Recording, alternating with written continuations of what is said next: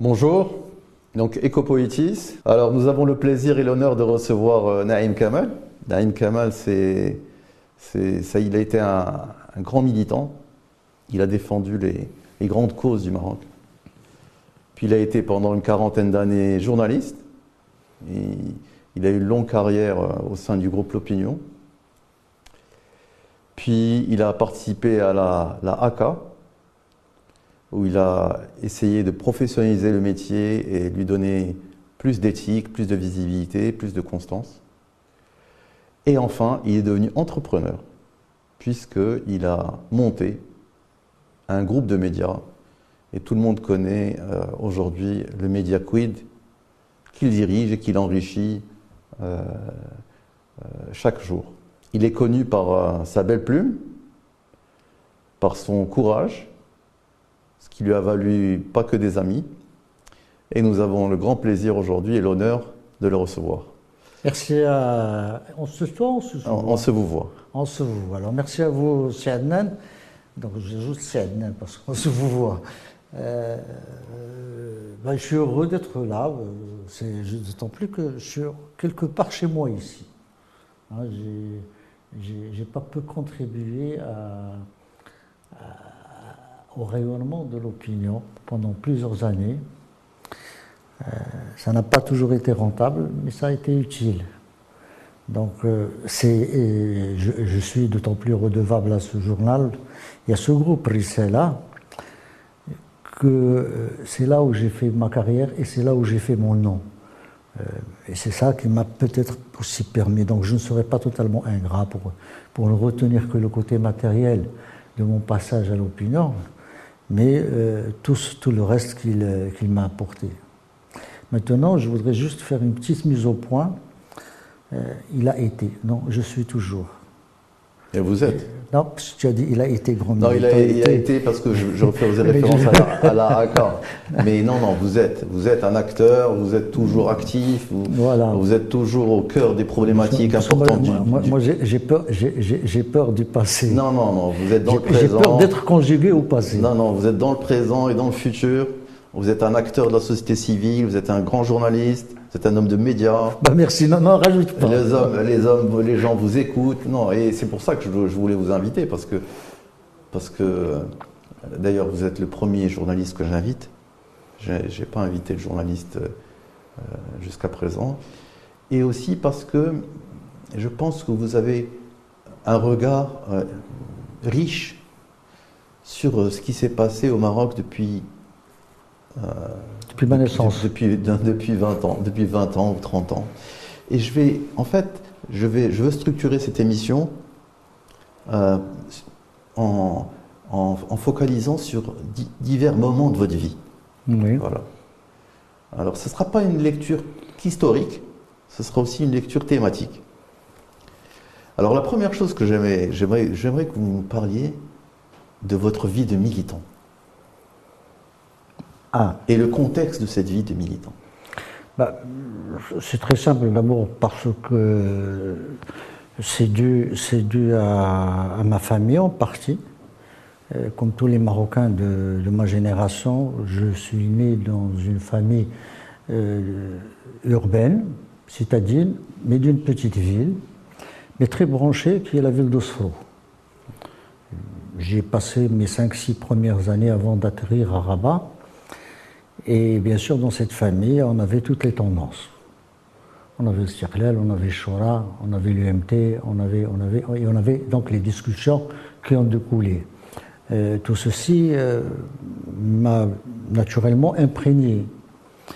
Et euh, j'en ai gardé beaucoup de, souvenirs qui ont un peu façonné. Ensuite, ça a été aussi ma nature. À quoi il est dû Je ne me suis jamais arrêté là-dessus, je ne sais pas. Ça vient de beaucoup de choses. C'est que intérieurement, j'ai toujours été bouillonnant et révolté. D'abord révolté contre tout ce qui me semblait être injuste, tout ce qui me semblait être euh, tout, ce qui me semblait être euh, inapproprié et, euh, disons, qui s'autorise au-delà de la décence certain nombre d'agissements et de comportements. Donc ça c'est par nature déjà. Et, d'autant plus que j'étais révolté que cette révolte s'exprimait, n'était pas contenue, n'était pas retenue. Elle s'exprimait. Et donc très jeune, à Rabat, quand je suis arrivé, vous savez, je suis arrivé à Rabat euh, en 1960. C'est une année d'ébullition. Il y a euh, l'UNFP qui vient de faire sa scission sur Sterlel. Il y a les élections communales. Il y aura la, la, constitution la première constitution du Maroc indépendant, du Maroc dans son histoire. Il y aura les élections législatives. Il y aura euh, le Parlement de 1965, il y aura la, mention de la, la, la, motion de censure, il y aura les émeutes de 1965 à Casablanca, il y aura l'enlèvement de Mehdi ben et tout ça, ça fait un cumul d'événements euh, dans une courte période de l'histoire qui se bouscule. Et moi, à Rabat, j'atterris là, je, je, enfant, je me promenais, je sortais. À, l'époque, quand on avait 7 euh, ans, 8 ans, on pouvait se promener à Rabat euh, partout. On pouvait descendre du quartier de la résidence vers le centre-ville quand on est enfant, sans problème, tout, en toute sécurité. Donc, euh, et, j'assistais à des trucs qui, que j'étais en train d'absorber comme, une éponge que j'avalais. Et, j'ai vu ça. J'étais pas l'acteur, mais j'étais là. Donc, quand je me retrouve au lycée, d'abord le collège, bon, le collège se passe plus ou moins bien, plus ou moins mal. Euh, j'ai le souvenir, euh, pour vous dire ma nature, un professeur de maths, un Français d'ailleurs, qui m'avait mis comme appréciation un voyou sympathique. Tout, ce qu'il avait trouvé, qu'il avait trouvé. Et donc c'est ce caractère. Arrivé au deuxième cycle, au lycée, toujours lycée Hassan II de Rabat, quand je suis arrivé, il s'appelait Gourou d'ailleurs. Il y avait encore moitié mission, moitié enseignement marocain, qui était mon enseignement. Et là, euh, quand j'arrive au collège, on est déjà après mai 68. Mhm. Après la révolte de, la jeunesse française et de la jeunesse du monde, d'ailleurs, ça, ça, avait impacté le monde entier, ça avait impacté ici. D'autant plus qu'il y avait en ce moment-là la naissance et l'émergence de ce qu'on a appelé la nouvelle gauche c'est-à-dire l'extrême gauche, euh, les, maoïstes, les, trotskistes, les marxistes au cours, euh, toutes les tendances qu'on verra après qui vont se diviser en trois grands groupes, euh, il MM, 23 mars, Chab, et ainsi de suite. Et donc, à partir de 1969, on va se retrouver dans un mouvement de grève des lycéens et des étudiants, principalement. Tout ça, c'est dans le sillage du GL 1965 euh, et tous les procès qu'il y a eu, et tout la révolte d'une partie de la jeunesse qui trouvait que les partis n'en faisaient pas assez dans cette lutte qui opposait les partis issus du mouvement national au pouvoir. Parce que c'est ça l'idée marquante ou l'acte marquant de cette époque, c'est l'opposition entre le pouvoir et les partis issus du mouvement national, principalement l'UNFP alors en ce moment-là, dans une moindre mesure le Parti communiste qui deviendra PLS, qui deviendra PPS, etc. Et le, le, était plus ou moins euh, un pied ici, un pied, enfin un pied dedans et un pied dehors, mais essentiellement l'UNFP on connaît la Syrie, on ne va pas s'attarder longtemps ici, sinon ça va nous bouffer tout le temps. Euh, cette partie de la jeunesse trouvait qu'il y avait trop d'attentisme, trop d'expectatives, trop de, trop de compromis qui, à ses yeux, à, mes yeux à l'époque aussi, étaient de la compromission. Mmh. Était de la compromission et qu'il fallait euh, il ne faut, pas oublier le contexte géopolitique mondial avec la, guerre froide, les, pays de l'Est, les deux blocs, la, Chine maoïste, tout, ce qui se passait dans le monde, le, mouvement trotskiste euh, et son internationalisme. Il y avait même le, marcusianisme, si j'ose dire, qui, nous venait des États-Unis. Donc il y avait toute cette confrontation. Et je me suis retrouvé au milieu au lycée, où on avait commencé les grèves, et j'ai été repéré parce que je m'activais. Vous avez été repéré par qui? Ah, Voilà, par, par, un militant, par un militant recruteur. D'accord. Et, il s'était approché, de moi, commençait à me parler, commençait à me donner des petits bouquins à lire, enfin toute la technique habituelle d'embrigadement de, d'un jeune révolté et dans lequel on voit de loin une capacité, un potentiel et une envie d'en découdre. Donc euh, j'avais toutes les cases, je, remplissais toutes les cases euh, de militants prêts au sacrifice. Et donc c'est comme ça. Euh, il se trouvait que ce militant recruteur, Mohamed Taqi, je me souviens de son nom, ça fait longtemps que je ne l'ai pas vu, ça fait des années que je ne l'ai pas recroisé. Il se trouvait qu'il était maoïste, qu'il était, était, dans l'Irkhadoum Shab, ce qu'on appelait plus tard qui va devenir le mouvement, ben, c'était une fraction du 23 mars, ce qu'on appelle Bon, tout ça c'est compliqué, on ne va pas rentrer dans. Mais vous auriez pu atterrir ailleurs, dans un autre courant politique. C'est ce que je voulais dire, sauf les islamistes. Oui, bien sûr.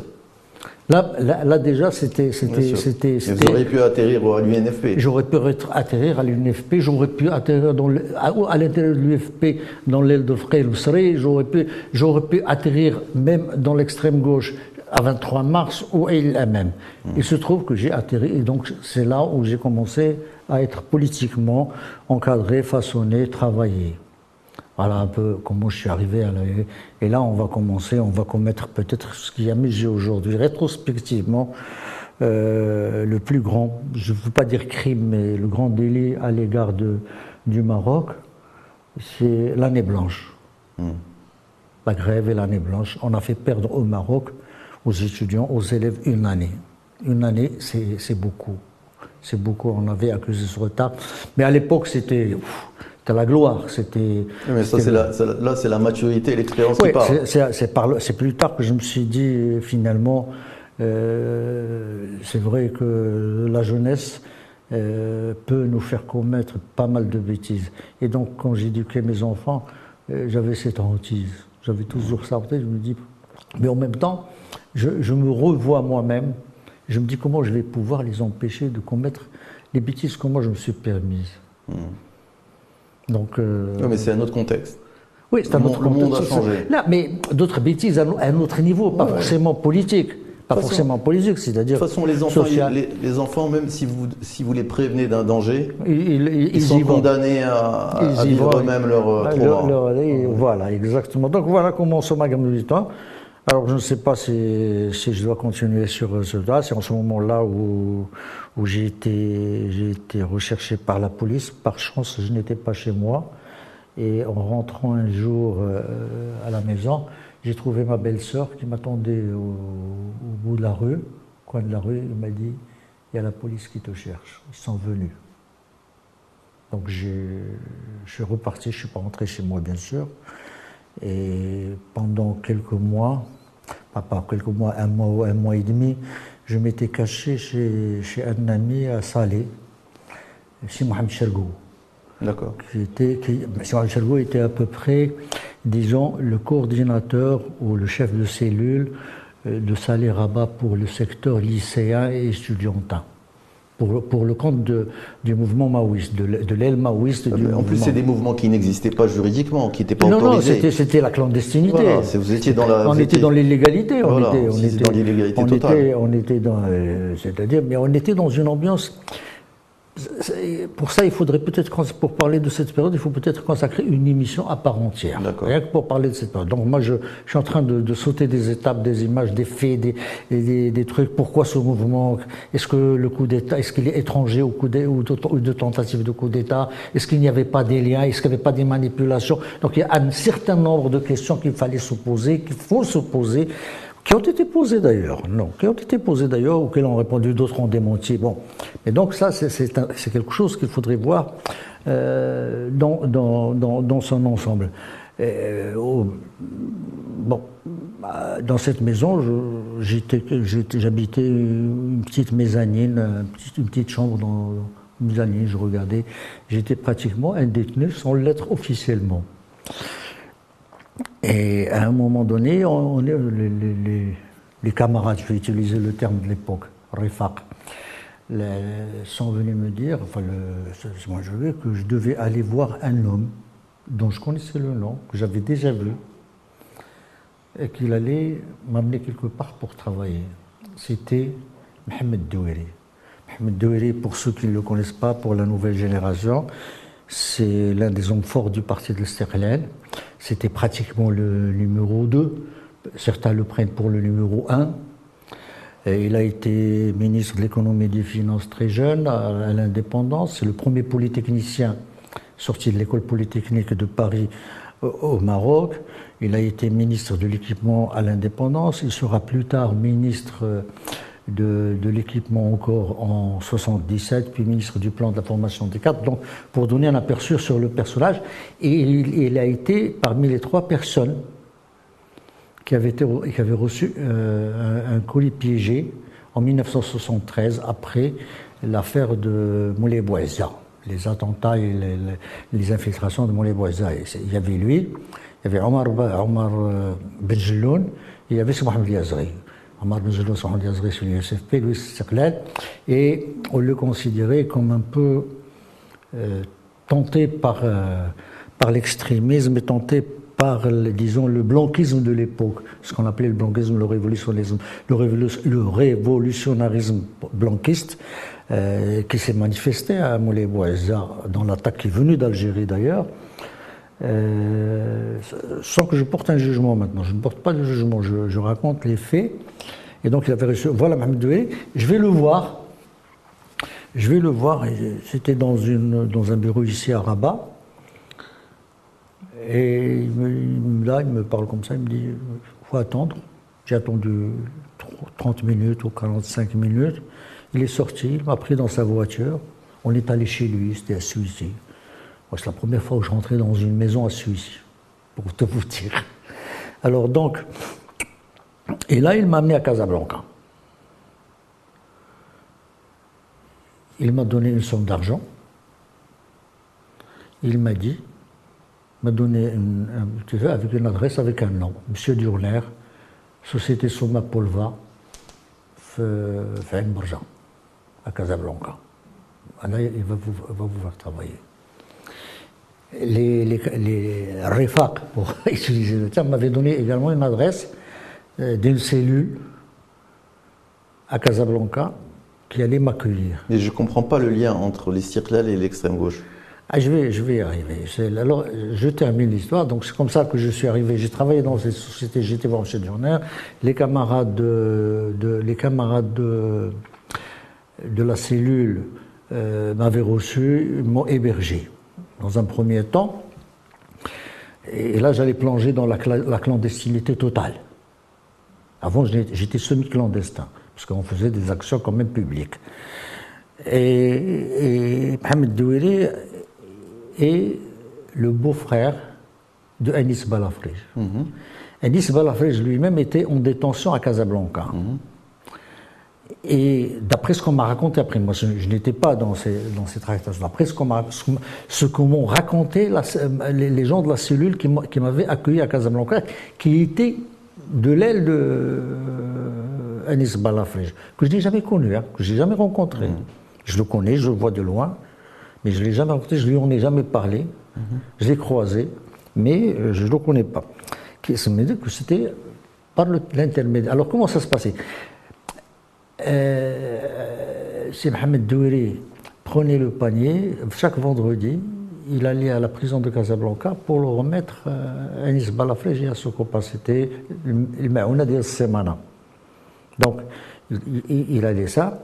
Et, c'est comme ça que des contacts à l'intérieur de la prison ont fait savoir à Anis Balafrej s'il pouvait être utile pour le placement d'un certain nombre de militants recherchés. D'accord. Voilà le, le lien. Donc, et, c'était ma première rencontre avec Mohamed Douéry, que j'avais déjà vu une fois dans le Parti de Circle, mais quand j'avais 10 ans, je, je, suis allé voir, euh, c'était les élections 63, je crois, mais j'avais voir, mais je, et j'ai vu, c'est un homme impressionnant. Et, et c'est comme ça, je me suis retrouvé à Casablanca. Il y a un autre militant qui va revenir, qui va me rejoindre, qui va me rejoindre à Casablanca c'est Najib Bribri, qui est mort dans un accident bête comme tous les accidents. Parce qu'il n'y a pas d'accident, bien sûr, intelligent. Mm mort. Et on avait loué un, enfin une, piole dans un, dans un quartier très populaire qui était Sebeta, à l'époque très très populaire, qui donnait sur une falaise, qui donnait sur le Bimsik. Et Bimsik à l'époque c'était une mer de bidonvilles. Hmm. Il n'y avait pas encore ce qu'on voit à Bimsik aujourd'hui. Il n'y avait que des bidonvilles. Et ça puait de partout. Donc, mais pour nous, c'était euh, le suicide de classe. Hmm. On, on voulait militer, encadrer euh, les ouvriers, la paysannerie, faire la révolution, renverser le régime. Vous étiez, des, des rêveurs. Des rêveurs, des idéalistes, qui n'avaient rien compris. Mmh, bien sûr. Parce qu'on va se trouver, on va se retrouver avec, euh, avec des, des, des, théories ou des écrits qui défendent Staline ou Pol Pot. Pour nous, Pol Pot était un modèle. Mmh. La rééducation des masses était un modèle. Mmh. Ah, heureusement totalitarisme. Heureusement, heureusement, heureusement qu'on n'a pas réussi. Parce que, mon Dieu, mon Dieu, mon Dieu, ce qu'on aurait fait au Maroc. Donc ça, il y a... Y a, Et ces jeunes-là qui étaient, qui étaient dans, l'extrême gauche, ils venaient de quels milieux sociaux? De tous les milieux sociaux. Hmm. Anis Balafris, c'est le, le, fils d'Ash Balafris qui était le représentant personnel du roi. Il vient d'une famille citadine, urbaine, andalouse, arbatée, euh, aisée, etc. C'est un exemple. Ahmed Hazné est le fils euh, d'un agent des forces auxiliaires à l'époque, qui était lui un patron. Donc il y avait une diversité. Il y avait une diversité des, des, origines. Euh, ou par exemple, il a même. Abraham Strafati, euh, ce ne sont pas des, prolétaires, ils ne viennent pas d'une. On a, donc, on a, vraiment des, gens. Et il y avait la petite bourgeoisie, il y avait les. C'était ce qu'on appelait avec la définition euh, marxisante ou marxisiste, ou je ne sais pas comment l'appeler aujourd'hui. Euh, la petite bourgeoisie. Donc c'était tout ça la composante. Et c'est comme ça que je suis resté à Casablanca presque, presque une année et demie, un peu plus qu'une année et demie, essayer d'embrigader les, les, ouvriers, de faire de créer des. comment vous, comment vous, comment après toutes ces, après je sais pas, 50 ans, 40, hein après 40 ans, 50 ans. Tout ça, hein. comment je le vois? Oui, oui, ça. Mais ça, c'est. Vous avez un regard tendre sur vos années de jeunesse, d'insouciance Ah oui, ah oui, j'ai, non, j'ai, j'ai, un regard tendre parce que parce qu'on s'est éclaté. Hmm. Il ne faut, pas, il faut pas raconter des histoires. On était, on était dans l'exaltation. On était dans la révolution. On acceptait toutes les, tous les sacrifices. On acceptait toutes les conditions misérables de vie De vie dans lesquelles on s'était mis volontairement, alors qu'on venait de familles plus ou moins euh, moyennes, euh, plus, moins, ça dépendait des, des, milliers des, gens. Mais on n'était on pas, on pas dans un bidonville et on descendait habiter dans les bidonvilles. Donc c'est vraiment, vraiment pousser le rêve et l'idéalisme et l'abnégation. Donc vous travaillez en... Et l'abnégation dont seule à l'époque la jeunesse pouvait être bien capable. Sûr, bien sûr, la jeunesse, elle n'est pas... Elle est, elle est pas, elle, dépense son temps, son énergie sans compter. Et, calcule pas. Et puis, pour la plupart, on n'était pas mercantile, on n'était pas, on n'était pas intéressé. On n'était pas carriériste. On n'était pas carriériste. On savait, nous, pour nous, l'idéal, c'était la révolution. Hmm. mais, l'époque était à ça aussi. On était bombardé de partout. Ah, on recevait les livres, les lignes, Mao Et dans tout ça, qu'est-ce qu'on prenait? On prenait les slogans. Parce que toutes nos cultures, à l'époque, pour la plupart, hein, je parle pour la plupart, ne dépassaient pas quelques clichés que, qu'on utilisait pour. Euh, mais, enfin, une somme de clichés assez intéressante pour, pour permettre de tenir euh, une polémique, etc. et, pour, et pour essayer d'en regarder. Et c'est comme ça, voilà. Et donc vous avez travaillé dans une entreprise privée? Oui, dans, dans, sur ma polva, et on m'a renvoyé. Mhm. Parce que des syndicalistes officiels qui appartenaient à une grande centrale euh, locale mhm. n'aimaient pas ce que je faisais. D'accord. Et donc, euh, maintenant, j'imagine que le patron de la société qui était un Français, M. Durner, euh, a dû être fait avant avec, par, par Mohamed J'imagine, hein, je n'en mm. sais rien, mais j'imagine, mais j'imagine pas que. Et donc, il dit attention. Et là, on m'a renvoyé. D'accord. Et on- bon, Najib, lui, continue à travailler euh, comme, à- comme après, comme après, de papier, qui appartenait à des amis de, de Mohamed Doueri, qui a continué. Puis après, on a, on, on a senti qu'à Sbata, on était poursuivi, on était. Ou alors, c'est c'est juste euh, de la paranoïa. hein. Parce que là, on a, ce que je dis là, je n'en ai aucune preuve. Ouais. Mais prudent, on a décidé de, de tout quitter, de tout laisser. On a tout laissé dans cette maison, on n'est pas revenu. Et on a été habité à Mohamedi encore. Donc on a passé notre temps à faire ça. Vous n'étiez mon- pas encore marié à l'époque Non, j'avais 18 ans. hein. Ok. J'avais même pas 18 ans, j'avais 17 ans. D'accord. Même pas 18 ans, j'avais 17 ans. J'étais encore un jeune, j'avais même pas encore eu mon bac. Mon bac, je vais le passer plus tard, candidat libre. D'accord. C'est quand je reviendrai de Casablanca que je vais passer mon bac candidat libre. Donc, euh, on ça.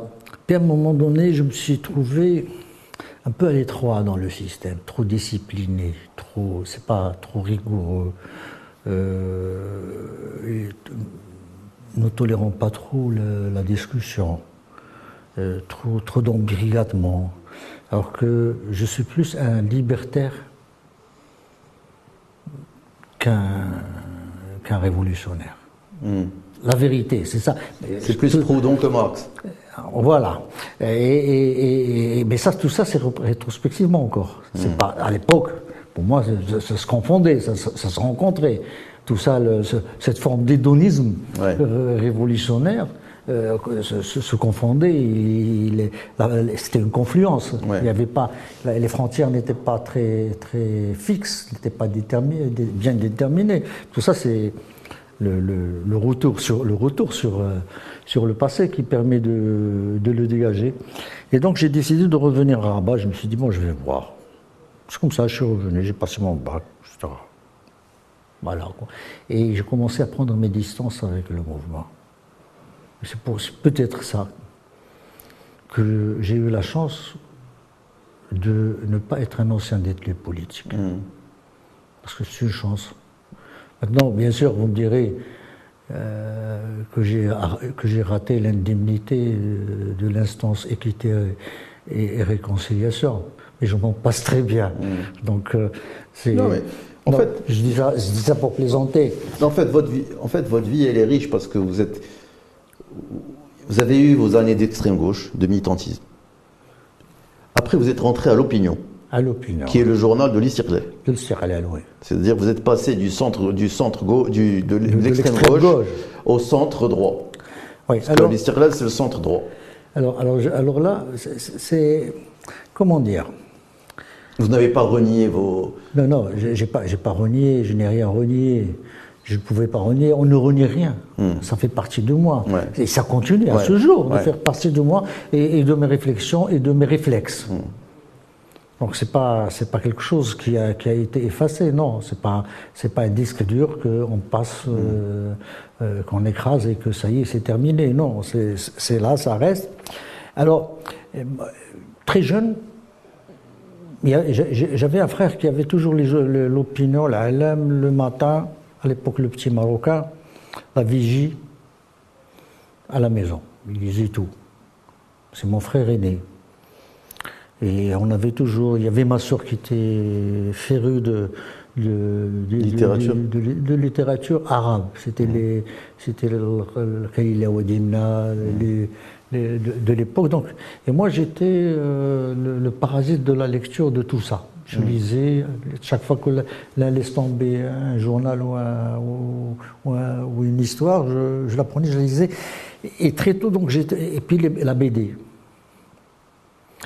Très tôt, j'ai été porté sur la lecture. Et je trouvais beaucoup de plaisir à ça.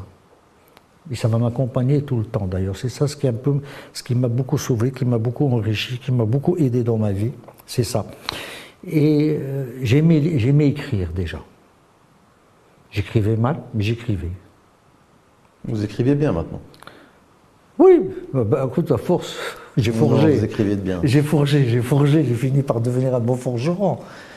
Euh, vous savez, vous dites, vous écrivez bien. Vous savez ce que disait, enfin on l'attribue à Einstein, mais je crois que c'est Edison qui est le, c'est le génie, c'est beaucoup de travail. Il n'y a pas de génie, c'est beaucoup de travail. Bon, moi je ne parle pas de mon génie, moi je n'en ai pas. C'est 90% de transpiration. ça c'est Edison, 1% d'inspiration et 99% de transpiration. Donc il n'y a, pas. Le don également, quand on est doué dans un truc, euh, ça ne vient pas. C'est-à-dire si vous ne le travaillez pas, si vous le, si vous le ciselez pas, si vous ne le nourrissez pas, ça ne donne rien. Donc il ne faut pas. J'aimerais que vous nous parliez, parce que j'ai tellement de choses, à, tellement de thèmes à aborder, et surtout je veux parler du Maroc, du Nouveau Maroc. C'est pour ça que je veux avancer rapidement sur. Alors je vais passer, je vais, passer, à l'Istiklal. Comment je suis allé à l'Istiklal oui, Je vais rapidement, rapidement. Je me suis retrouvé donc je me suis dit euh, l'opinion à l'époque c'était le journal de référence, seul. Hmm. En français. En français bien sûr. Les, les, c'est pour ça que je vous dis, euh, on a la presse, la presse au Maroc était divisée en deux. La presse des partis, d'opposition et, et la presse de l'État. Il n'y avait pas d'autres. Trois ou quatre journaux de l'opposition, dont deux, la plupart du temps, étaient interdits. C'est le Muhrir, le le Bayan et puis l'Alam et l'Opinion, qui eux maintenaient une certaine. qui étaient censurés, mais qui maintenaient une permanence dans, la dans leur présence dans les kiosques. Et de l'autre côté, on avait ce qui deviendra le petit marocain, la RTM, l'NBA, etc. Et donc, naturellement, l'opinion avait cet avantage à l'époque déjà. Et c'est qu'il s'occupait de l'extrême gauche. Il relatait ses actes, il défendait les détenus politiques. Hmm. Donc, il y a, y, a, y a, quelque chose déjà qui, par le cœur, te porte vers, euh, porte vers l'opinion, en plus de la langue française. Parce que c'est. Vous parlez de quelles années là? Là, on est au milieu des années 70. On est en 74, 75, 76. Ouais. Et, donc, et c'est là où je me suis retrouvé, euh, c'est comme ça que je me suis retrouvé à l'opinion. Et je suis allé voir euh, Zaki Moubarak qui m'a envoyé chez le rédacteur en chef de l'époque, enfin le, secrétaire de rédaction de l'époque, Hamid Shahid également, et qui m'a fait aller et venir. Et un jour, j'étais là, j'attendais, au bout d'un mois de va-et-vient, j'attendais, il y a Sdehfet al-Qadiri, qui, sort, qui, qui vient de mourir, un grand homme, un grand bonhomme. Euh, chic type. Chic type. toutes les qualités du monde qu'on peut mettre dans mm. un homme, on les met à ouais. Et, Je l'aimais beaucoup. Hein, et, et, là, euh, à un moment donné, j'ai décidé, il, se réunissait à 4 heures de l'après-midi. Et après, lui, il sort pour partir. On lui ouvrait l'ascenseur, il, entrait, il partait. Et on était à l'avenue Alam Abdallah. Mm. Et euh, j'ai décidé d'aller le voir. Je l'ai arrêté, je l'ai interpellé, il me dit oui, voilà, il me dit reviens demain à 10h. Je reviens demain à 10h, il m'envoie chez Moner Rahmoni, j'étais engagé. C'est comme ça que j'ai commencé. Moner Rahmoni était directeur de l'opinion Non, il était, chef de rubrique. Il faisait l'opinion la page de Rabat et l'opinion des jeunes. D'accord. Le directeur de l'opinion, c'était Kadiri. Ah oui, le directeur en chef, c'était Idrissi Kaytoni. D'accord. Ahmed Shahid était le secrétaire de rédaction. C'est comme ça que j'ai commencé dans l'opinion. Et j'ai trouvé, en, alors, j'ai trouvé en Sdehfed un protecteur. Hmm. Une oreille attentive. Une oreille attentive et un protecteur sans rien demander, hmm. sans que je lui demande quoi que ce soit. Alors un jour, là, c'est une anecdote, un jour, euh, Idriss qui était rédacteur en chef, m'appelle, il me dit, il y a Si Mohamed Douiri qui va venir pour te dicter quelque chose, il faut que tu restes là. Je reste, Si Mohamed arrive, il me dicte euh, des condoléances euh, au Il y avait un militant de Circlal qui de mourir, il voulait lui faire un truc, euh, et moi j'ai dicté. Je l'ai reconnu. Il m'a reconnu. Enfin, il m'a rien dit. Moi, je l'ai reconnu. Je savais qu'il était un de je savais, je lui ai rien dit. Et euh, le lendemain, enfin, dès qu'il est sorti, parti, euh, on était au troisième étage, l'Alam était au premier étage, et un gars de l'Alam qui est monté me voir, il m'a dit, tu sais, euh, il y a Sim Mohamed qui, est venu, m'a interrogé sur toi, il m'a demandé ton nom. J'ai compris qu'il m'avait reconnu. Mmh. Alors je me suis dit, je m'attendais à ce qu'il allait advenir. Le lendemain, je rentre. Alors, j'avais entre-temps changé de rubrique et celui chef de rubrique, c'était Sani Jaï. Sami Dia était mon chef de rubrique, il me dit, moi je suis un débutant, il me dit, voilà, Sdahfid m'a appelé ce matin, je me dis, ça y est, c'est foutu. Il m'a dit, il m'a appelé ce matin, mais il m'a dit que tu dois pointer tous les jours ici, parce qu'il m'a raconté que tu as eu des problèmes avec la police, et comme ça, si tu ne pointes pas, on sait que tu as un problème et qu'on pourra intervenir à temps. Hum, T'es gentil. Extraordinaire. Vous ne connaissez pas. Hum. C'était juste un jeune qui est venu demander du boulot. Voilà, après ça, il va y avoir la réintégration du Maroc. Et là, on va venir à, à, l'époque que vous voulez. C'est c'est, euh, la réintégration des partis politiques de l'opposition. Il y a eu la Marche verte, il y a eu le Sahara. La, la réintégration des partis politiques dans le jeu institutionnel. C'est là qu'il va donner le Parlement de 77, le gouvernement avec le Stiqlal, l'Irini, etc. Le Parlement, le Parlement de 77, euh, vous savez ce que tout le monde en pense. Non, ce que tout le monde en pense, mais il faut le restituer dans son cadre. On est, C'était on- un léger mieux. C'était- non. Ce qui est essentiel dans cette, je sais, je sais, je sais de quoi vous voulez parler. Mhm. Je sais que je suis personnellement intéressé dans cette Non, histoire. pas du tout. Alors, le, le, le, ce qui est intéressant, c'est pas que c'est pour la première fois depuis, parce que l'état d'exception, théoriquement et légalement, a été levé Oui. en 70. Oui. Et on est, on est en 77, ça fait Exact. 7 ans. Les partis de l'opposition, Stiqlal, UNFP, Koutla, Démocrate Ouais. les partis de Koutla Louatania continuaient à refuser. Ils ont refusé les élections de la Constitution 72, ils ont refusé les élections 73, et euh, le Parlement a continué à, tour- à tourner dans le vide. Là, il y a une acceptation, il y a une, une autre dynamique qui se crée. Il y a une acceptation de ces partis d'intégrer le jeu institutionnel. Ce que j'appelle dans le jeu institutionnel, ils vont accepter de participer aux élections dans le cadre de la Constitution de 1972 qu'ils avaient boycotté. Donc c'est pour ça que je dis le, le- la C'est la réintégration. Non, mais je dis, non, c'est. Tout ça, c'est pour. Comment je me retrouve à Ouais. Comment Parce que la- votre question, je ne l'ai pas oublié. C'est comment je me suis retrouvé à Alsterley. Ouais.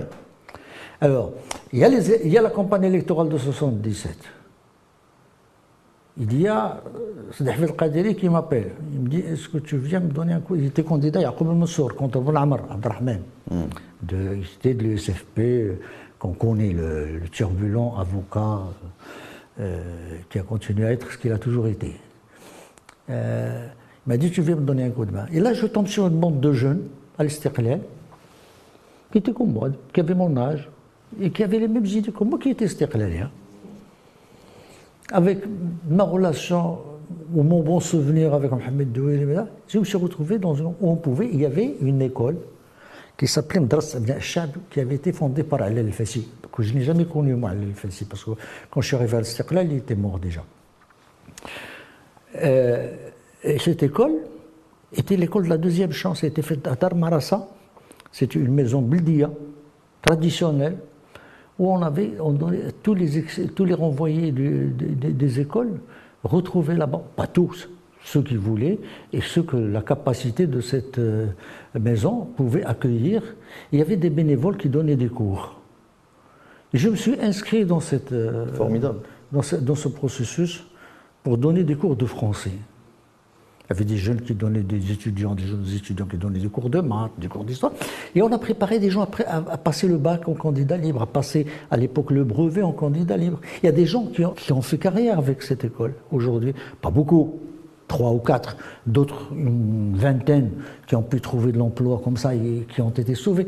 Mais cette école, cette école était une bonne était quelque chose pour moi de très intéressant. D'abord, Shab, ça résonnait dans ma, dans- dans ma tête et dans mes oreilles Ça vous parlait? Ça me parlait, et, et- et- et le, et- et le projet était, était vraiment Et c'est comme ça que je me suis retrouvé dans cette classe, sans forcément tout partager. Des vous étiez, vous, étiez, de- vous étiez l'aile gauche de l'Istiqlal. Je sais pas ce qu'on peut parler. J'étais, j'étais, j'étais, j'étais, disons, l'image de la tolérance de Stirlel. Parce que Stirlel pouvait tolérer, tolérer, sans, pas trop, mais tolérer quand même des personnes comme moi. Et Vous avez passé 40 ans à l'opinion. Et j'ai passé 40 ans à l'opinion. Une vie. Oui. Voilà, jusqu'à ma nomination à la haute autorité de la communication audiovisuelle par Sa Majesté. Ok. Vous avez été nommé à la RACA, vous avez passé combien de temps là-bas? Dix ans. Dix ans. Alors, dix ans. Comme ça, on vient au volet politique, on va la résumer cette histoire. Pour moi, c'était. Pour moi, rétrospectivement, voilà, toujours. Ça, ça, a été pour moi beaucoup de perte de temps. Mhm. Parce que j'aurais pu capitaliser sur le temps qu'il y avait, parce qu'il n'y avait pas énormément de mots. Mais c'était une aventure passionnante. Parce que je découvrais. Il y avait d'abord l'objectif, la libéralisation du paysage audiovisuel. Mhm. Tout ce qu'on a aujourd'hui comme radio privée. Radio libre. Libre, libre, privé. Privé. Radio libre parce que c'est le thème qu'ils ont oui, en non, mais non, les radios libres, c'était, ils ont commencé libres, ils sont devenus privés. Là, dès le départ, ils obéissent à un cahier de charge. C'était pas des, radios pirates à la base. Non, elles n'existaient pas comme telles. Donc, tout ce que vous voyez ici comme euh, radio, comme nouveaux médias euh, euh, à la télévision, quelques trois, deux, trois chaînes, ça c'est le grand échec de la télévision c'est grâce au travail qui a été fait, parce qu'il n'y avait ni fréquence, ni rien, ni loi, ni règles, ni déontologie, ni cahier il fallait tout faire. Et, je rentrais dans un domaine où j'apprenais de nouvelles choses. Je, ne savais rien du juridique, j'apprenais le juridique. Je ne savais rien du technique et de la fréquence, je m'en suis occupé, on a trouvé des fréquences. parce qu'on n'en avait pas. On avait négligé ce domaine. Vous savez que c'est un truc très compliqué, qu'il faut coordonner avec les pays du pourtour, qu'il faut coordonner avec l'Union internationale des télécommunications. C'est très compliqué. Donc, ça a été. C'était du nouveau. Il fallait construire tout de. Tout construire de zéro. Donc, on a fait ce travail. Après ce travail, je me suis retrouvé à la retraite. Hmm. À la sortie, j'étais à 60 ans. Hmm. La retraite, que vais-je faire? Revenir à l'opinion. Ce que vous aviez comme pécule à la retraite, c'était suffisant pour vivre On n'a pas de retraite. à la retraite, il n'y avait pas de retraite. Il n'y en a pas de retraite, on n'a jamais eu de retraite. Et à l'opinion C'est voilà. Une petite retraite, une de la CNSS, ouais. 4 000 dirhams. D'accord. Et une de la complémentaire, 4 000 dirhams, 8 000 dirhams par mois. Hmm. Je tombe d'un salaire de 50 000 dirhams à 4 000 dirhams. À 8 000 euh, ah oui, à 8 000 dirhams. Du jour au lendemain. Hmm pouvez pas vivre. On à la limite, je pourrais acheter une échelle et une corde. Et laisser un peu de pécule pour mes enfants, qui, leur suffirait pour deux jours. Donc il fallait faire quelque chose. Je ne pouvais pas revenir non plus à l'opinion, ni en contractuel. Je, dis c'est un retour en arrière. Hmm. Et puis j'ai eu des problèmes à l'opinion. J'ai eu des problèmes avec euh, des responsables euh, du parti à l'époque. Et donc je, me suis dit, je, vais revenir euh, en arrière, c'est une régression. Et c'est là où je me suis lancé dans le quiz.ma. Vous, vous, êtes devenu entrepreneur Je suis devenu entrepreneur. Il fallait que je fasse une SARL. Je ne savais rien de l'entreprise. J'ai toujours été un salarié. Toute ma vie, j'ai été un salarié. Je n'ai jamais pensé euh, impôts, TVA, IS, IR, rien de tout. Je ne savais rien de tout ça. Hmm fallait que je fasse tout ça, patente, tout ça. Il fallait que je refasse, que j'apprenne tout ça encore. Et donc, je me suis lancé, j'ai fait une SARL, j'ai demandé conseil, bien sûr. Euh, et j'ai constitué et j'ai lancé le Quid, quid.ma. Comment ça marche? Ça marche. Ça marche. Pas, pas comme je voudrais, pas comme j'aimerais. Hmm. Parce qu'il faut beaucoup de moyens pour ça. Moi, hmm. Moi, j'ai pas beaucoup de moyens. Je me bats tous les jours. Chaque jour que fait Dieu. Je vais te faire une confidence. Je suis exclu du soutien public. D'accord. Tout simplement. Et donc je dois me débrouiller tout seul. Pourquoi je suis exclu, ça je ne sais pas. Alors que je remplis toutes les conditions. Euh, je laisse euh, à ceux qui en sont responsables la responsabilité de l'expliquer un jour. Et donc vous avez des sponsors, etc. J'ai des soutiens, mmh. bien sûr, de la publicité, des gens qui... Pas beaucoup, mais ça permet au coup de, de, tourner. De tourner. J'aurais pu faire un bijou. Hmm. Avec plus de moyens, j'aurais pu faire un bijou. D'autant plus que j'ai fait un choix difficile. Hmm. Parce qu'on aurait pu faire, euh, comme on en voit, un truc à sensation, à scandale. Non, mais c'est pas votre, c'est pas, votre éthique, ça. C'est pas mon éthique, c'est pas, c'est pas, c'est pas ma façon de voir, c'est pas, c'est pas, c'est pas ce à quoi j'aspire pour mon pays et pour mes enfants. Bien sûr. Parce que moi, j'ai pas, j'ai une seule carte nationale. J'en ai pas deux. mes enfants également. Mm. Donc, quoi qu'il arrive, on est là. Bien sûr. Donc, ce que j'aspire pour ce pays, ce que j'aspire, ce que je voudrais voir mon pays réaliser, faire, ce que je vois parfois dans la presse qui pilule dans les réseaux sociaux, dans les YouTube, les, les, ou même dans la presse écrite, parfois la presse papier plutôt plus, parce que toutes les presses sont écrites. Euh, parce que c'est- un usage malpropre du terme de la presse écrite. Impropre, pardon. Euh, et malpropre également, dans le cas qui nous intéresse. Euh, J'ai fait un choix. On m'a dit, on me l'a dit, on me dit, oui, mais tu sais, le français d'abord, il est temps perdu. Je dis, je sais, mais ça touche les décideurs. Ouais. C'est une niche. Ouais. D'autant plus qu'on n'écrit pas un français euh, galvaudé. Ouais. Dans le CUD, on a, on a euh, une rédaction, des gens qui écrivent correctement. Nous avons des chroniqueurs de grande qualité, euh, des, des- des anciens ministres, des académiciens, des écrivains, des penseurs. C'est pas, c'est pas n'importe qui. Et ça, ça fait la qualité du, euh, Du média. Du, du média. Et donc, c'est c'est joie, mais on le fait. Et ça marche, je m'en sors. Je m'en plains pas. Je suis bien. Je continue, je fais ce que je veux, pas toujours. Parce que l'autocensure est toujours là. Il ne faut, pas- il faut pas trop déranger parfois, parce que c'est parfois les temps sont mauvais. Il faut tenir compte. Mm. Voilà. Alors, Mais on, a mis, mais on a mis au goût du jour un terme qui a été oublié, le quid. écoute, moi je ne l'ai pas oublié parce que mon, Oui, oui, toi tu es de ma presque de ma non, génération. mais en plus mon père a- me l'a acheté. Ah oui. Donc euh, mon père qui était un Oui, intellectuel, moi, j'avais, le souvenir de ça, mais d'ailleurs je le dois à mon fils, le quiz. Je ne le dois pas moi. ouais. C'est pas moi qui ai pensé. Mon fils m'a dit on fait le quiz. Tu, tu connais toi le quiz? Je dis oui, le quiz, c'est, très bien. J'étais pas chaud au début. Je me dis, d'ailleurs, longtemps les gens pronon- prononçaient le kid. Mm. Je leur dis le kid, c'est un personnage de bande dessinée, hein, de western, qui tirait, qui était plus, qui tirait plus rapide que son ombre. Mm. Hein? Donc là, c'est le quid. Qu'en est-il C'est ça. La question, qu'en est-il Qu'est-ce qu'il y a Que se passe-t-il Exact. C'est ça le, le sens. Et donc, on, on s'est installé, non pas dans l'information, parce que l'information, il faut be- be- beaucoup de, beaucoup de, une équipe très, très, très forte, euh, humainement, euh, au niveau de l'effectif. Et euh, il faut aussi une ouverture de l'information dans le pays. Donc, on s'est, on s'est positionné dans l'éclairage et l'analyse. Ouais. C'est apporter à un événement une ex- des explications, parfois plusieurs explications, pas forcément. euh, euh, ça ne doit pas être mono, mono, mono- monopolaire ou, ou mono ou monopensée. Ouais. Il n'y a pas la pensée unique d'une façon. Non, un truc diversifié. Et dès le départ, on a fait ce choix. On me dira pourquoi le français Je me dis, parce que c'est la langue, la langue des décideurs, c'est la langue euh, qui continue. Malheureusement, moi, je- ma, position, moi je suis sur ce terrain hostile à, à Katib Yassine qui, dit que, qui considère que la langue, Katib Yassine, pour ceux qui ne le connaissent pas, c'est un écrivain algérien et qui est décédé maintenant, euh, qui dit que la langue française est un butin de guerre, une prise de guerre. Non, pour moi, moi je me suis dit, moi je suis une prise de guerre de la langue française. Personne n'est une prise de guerre de personne. Non, non, C'est une richesse. c'est une richesse. Moi, non, je- je, moi, je je- le non. c'est une richesse. Non, non, non. Parler, parler dix langues, c'est une richesse.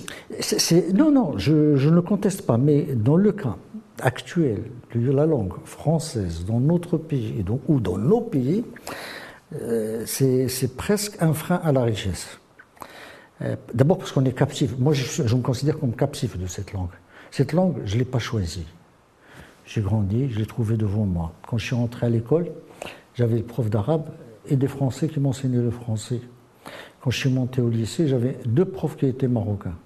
Tarbiya al-Islamiyya al-Wataniya et, l'arabe. Tous les restes, les maths, les physiques, sciences naturelles, le répétiteur, le surveillant général, le censeur, tout ça était des Français. Même le prof d'éducation physique était français. Donc c'est pas le choix. En plus, on avait tout le monde au niveau de l'État, au niveau du système qui parle français. Ouais. Et parler français, c'est s'assurer euh, une voix. Donc c'est ça, c'est pour ça que je me considère comme captif. Et je considère que euh, je m'en suis rendu très tôt compte. En 79, je- pour la première fois, j'allais à l'ONU. Je suis resté trois mois aux Nations Unies. Et, je n'avais pas l'anglais. Et pourquoi? Parce que je l'avais pas. Vous l'aviez jamais travaillé? J'ai jamais travaillé. J'ai eu l'anglais nécessaire pour passer le bac, pas plus. D'accord. Donc j'ai jamais travaillé. Et je me suis trouvé handicapé. Ouais. Et récemment, encore j'étais à Dubaï. Tout le monde parlait anglais. Tout le monde parlait anglais.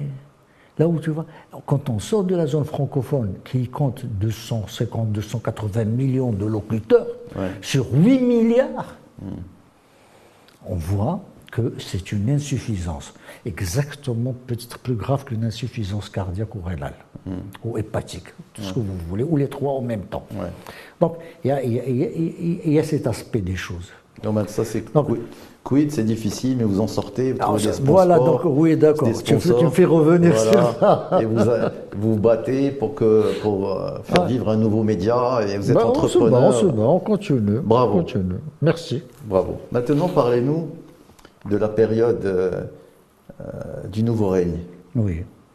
c'est-à-dire euh, ces 25 dernières années. Comment vous voyez le Maroc? Comment il a évolué? Qu'est-ce qui a fondamentalement changé?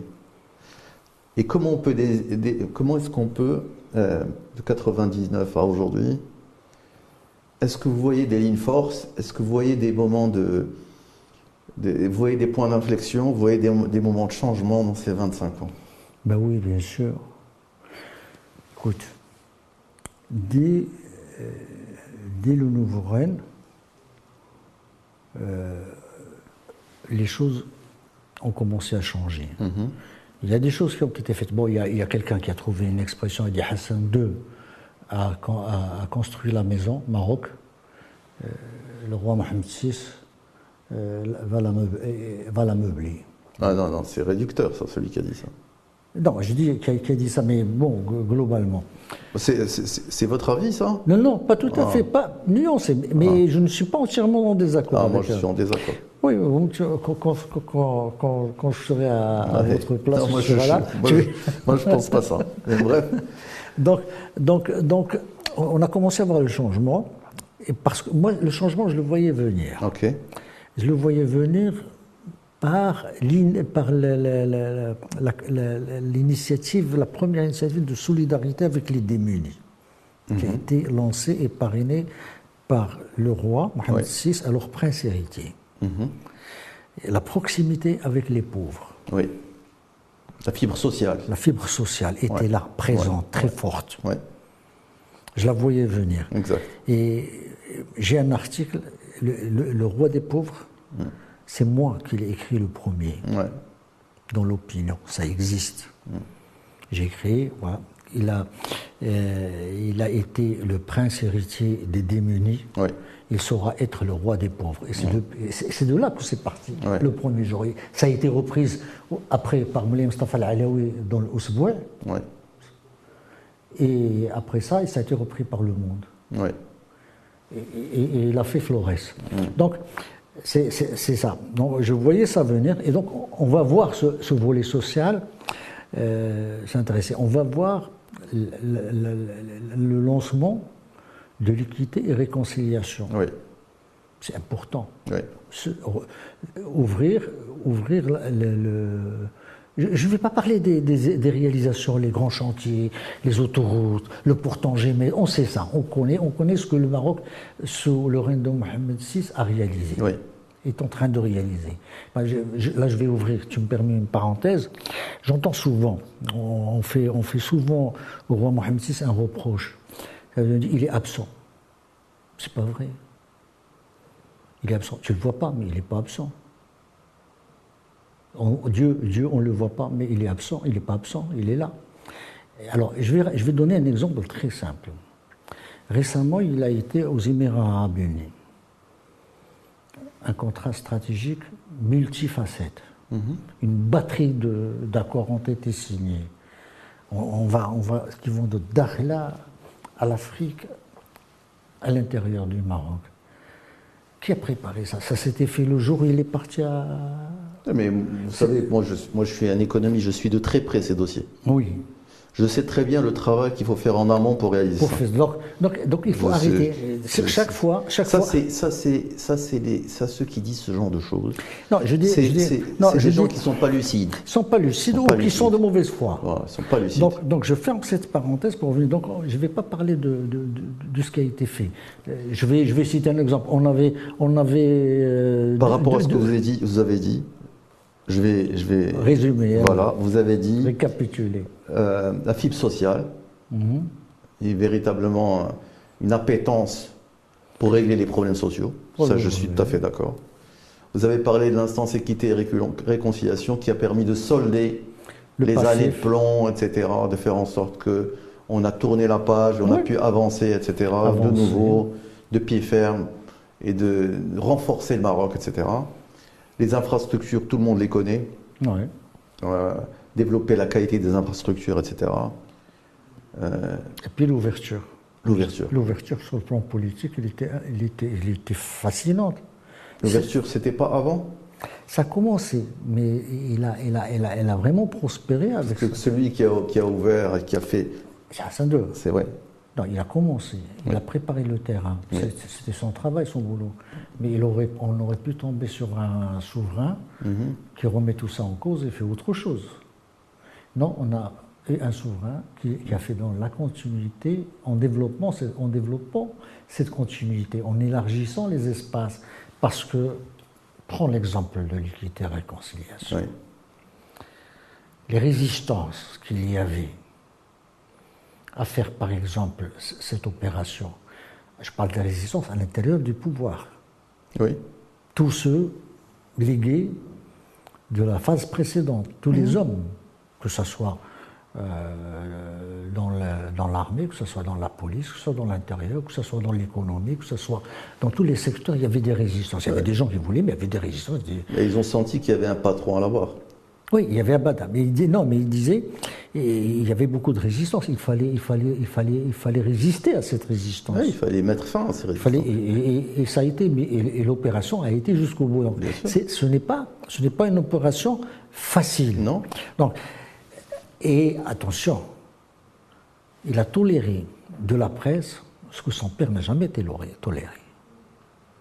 Il ne faut jamais l'oublier. Les, dix- les dix premières années, ce qui, qui a été dit, les critiques qui lui ont été faites ici, Mais encore, mais encore aujourd'hui. encore aujourd'hui, mais, et- et- mais, mais surtout à cette époque. Maintenant, ça s'est tassé parce que euh, où des gens se sont ont déposé les, les armes, d'autres se sont exilés, sont partis ailleurs euh, vagabonder, ou euh, qui se sont rendus compte qu'ils étaient dans l'erreur. Donc, on ne va pas rentrer dans, dans- dans tout ce schéma, mais euh, écoute, on a, on a voulu nous vendre l'idée d'un roi euh, feignant. Qui a dit ça? Bah, c'est- le monde. C'est le monde. Oui, bon, ça, on a voulu, on a voulu, on a voulu. Moi, j'étais obligé de, j'étais obligé d'écrire, j'étais obligé d'écrire à l'époque que vous, êtes- vous, vous n'y êtes pas du tout. C'est un roi génétiquement programmé pour être roi et professionnellement préparé. Et il était, il était Vous là. savez, il y a le tropisme des Français. On n'est pas, on va pas le rappeler. Oui, mais il était, il était relié ici. Et il est, il est, il est pas, il est, il est pas. Ça dépend de, dans quelle couche sociale, de quelle couche sociale on parle. Parce que qu'est-ce qui a dérangé fondamentalement euh, la France et les Européens? C'est le développement du Maroc en Afrique. C'est sûr. C'est ça qui a dérangé. C'est-à-dire que le rayonnement. Non, mais là, mais là, mais là, on c'est ça, qui a- c'est ça ce qui a coûté. Les campagnes médiatiques virulentes contre le Maroc, elles viennent d'abord du développement du Maroc. Écoute, écoute, écoute. Ça vient de ça. Écoutez, écoutez. Ça, c'est un truc économique. Ça a commencé avant, avant qu'on nous découvre la politique africaine de, du roi. Mais c'était pas avec autant d'in- d'intensité. Si, il y avait, il y avait, il y avait, il y avait de l'inten- il y avait, il y avait, on testait la capacité du roi. On, on a même, on a même voulu lui créer des, des- des conditions de, de renversement. J'ai vécu ça en, en ce moment-là. Vous parliez de quelle période? Je parle de, de, de, mi- de 1999 à, à 2010. Mais c'était pas possible. Non, c'était pas possible, ça c'est une chose. Mais ce qui se faisait, je te dis, je te dis- je te dis l'époque. Et ce qui m'intéresse dans cette histoire, c'est qu'on avait des organes de presse qui, qui étaient les relais Certains. De certains, bien, mais 10. Il y avait trois ou quatre. Oui. Connus, ce n'est pas la peine de les citer. Mais ils ont été tolérés pendant longtemps. Et moi, moi en tant que journaliste, j'ai vu un souverain au niveau du Rennes qui s'ouvre sur la presse et qui donne la considération aux journalistes. Et je sais que c'est une considération qu'on lui a fait regretter. Moi, moi, je, moi, je suis d'accord avec vous et je pense que, qu'en termes de liberté d'expression, c'est-à-dire que le nouveau règne, il a permis une avancée en termes de liberté d'expression. Ça, c'est. Ceux, ceux qui ceux qui reconnaissent pas ça, ils mentent. Ils mentent. Donc ça, il est clair. Le Maroc a choisi, a compris qu'il ne pouvait pas se développer au nord. C'est pas l'Union européenne, etc. C'était compliqué. L'accord d'association, on ne pouvait pas le. il y avait, il y avait d'abord, il y avait d'abord pour, pour le souverain, il y avait d'abord de changer de fusil d'épaule concernant le Sahara. La diplomatie a complètement changé d'approche. C'est ça. Et ça a pris du temps pour commencer à mettre. Parce qu'il ne faut, faut, jamais oublier que de 1976 à 2000, on était toujours en minorité dans les instances internationales. On était toujours en minorité. Que ce soit à l'OEA, à l'UEA. L'UEA, bon, on n'y était pas. À l'ONU, ils l'ont aligné. Et le monde. À partir de là, il y, a eu quand même une mutation profonde dans l'attitude des gens à l'égard du Maroc et à voir la question. Ça n'a pas été facile, ça a pris beaucoup de temps. Et beaucoup de gens ont, essayé de... Quand l'initiative d'autonomie a été prise en 2007, remonte à 2004 en vérité, il a été attaqué sur ça, de l'extérieur, par Driss Bsri. On dit, ouais, non, c'est presque le trim d'Abdrahim Bouabil, le bradage. Non. c'est encore quelqu'un qui n'a rien compris. Non, non, rien, mais, je, dis, je dis ce qu'il en est. Mm. Je dis ce qu'il en est, la situation comme elle est. Et, il a tenu, et on a vu comment le dossier a commencé à évoluer. Et on a commencé à créer une nouvelle sédimentation dans les résolutions des Nations Unies, notamment au niveau du Conseil de sécurité, qui a enterré l'option référendaire parce qu'elle était impossible, infaisable, mais il fallait la faire passer, la faire admettre. Et là, il y a eu un travail très intelligent qui a été fait à ce niveau-là. Moi, c'est un grand taquet. Après ça, il y a eu, et, il y a eu, à un moment donné, on a appelé, on a commencé à parler de Mohamed VI l'Africain. Oui. Parce qu'il s'est engagé effectivement dans cette politique. Le prolongement, là, ce que vous étiez en train de dire tout à l'heure, qu'on ne pouvait pas se développer au nord, on ne peut se développer qu'en allant. C'est-à-dire l'accord d'association avec les Européens, mais ça, mais ça, mais ça, le Maroc, je crois que le Maroc, le Maroc, on a toujours été conscient. On a toujours, c'est pas, c'est pas nouveau non plus, parce que le, l'affaire du Sahara, c'était pour essayer de, l'encercler, de le rendre euh, dans, dans, dans une euh, ambiance géographique, euh, comment on appelle déjà ça, l'esprit insulaire. Hmm. Un esprit insulaire, on a voulu l'enfermer. Et que le Sahara, c'était justement pour permettre à l'Algérie de, venir par, par, par, le sud du Maroc, et on se retrouve l'Atlantique d'un côté, l'Espagne d'en haut, et enfermé. Et donc, on a. Beau. Et là, toute la bataille, tout ce que le Maroc a engagé ici, a perdu comme homme, comme investissement financier dans l'armée, dans le développement de la région, etc. Ça a été pour faire ça. Et donc, cette, cette politique a été euh, a connu une mutation qualitative et quantitative en direction du Sud. Et on a vu le roi s'installer, multiplier les tournées, et il y a eu les fameux, les deux fameux, le fameux discours, enfin deux fameux discours. Le discours d'Abidjan, et le discours du retour à l'UA. Ah, ça, ils ont tracé ce, qui est en train de se faire aujourd'hui, encore avec la, zone atlantique, avec, avec, avec le, Mali, le Niger, donc si on veut, le Burkina Faso, le Sénégal. si on veut faire un point d'étape dans ce que vous avez dit, liberté d'expression, plus liberté d'expression. Oui L'instance sécurité régulation. Sur, sur, la liberté d'expression, actuellement, nous sommes un peu en régression. Maintenant Oui. Pour quelle raison Des crispations. Aujourd'hui ouais, qu'on peut, qu'on peut dépasser. On dit pas, il y a, il y a- il y a des gens qui. il y a- il y a- vous savez, et- et- il y a toujours il y a un exemple arabe qui dit euh, إذا زاد الشيء عن حده انقلب إلى ضده. il y a eu des excès. Il y a eu des excès qui ont poussé, qui ont braqué.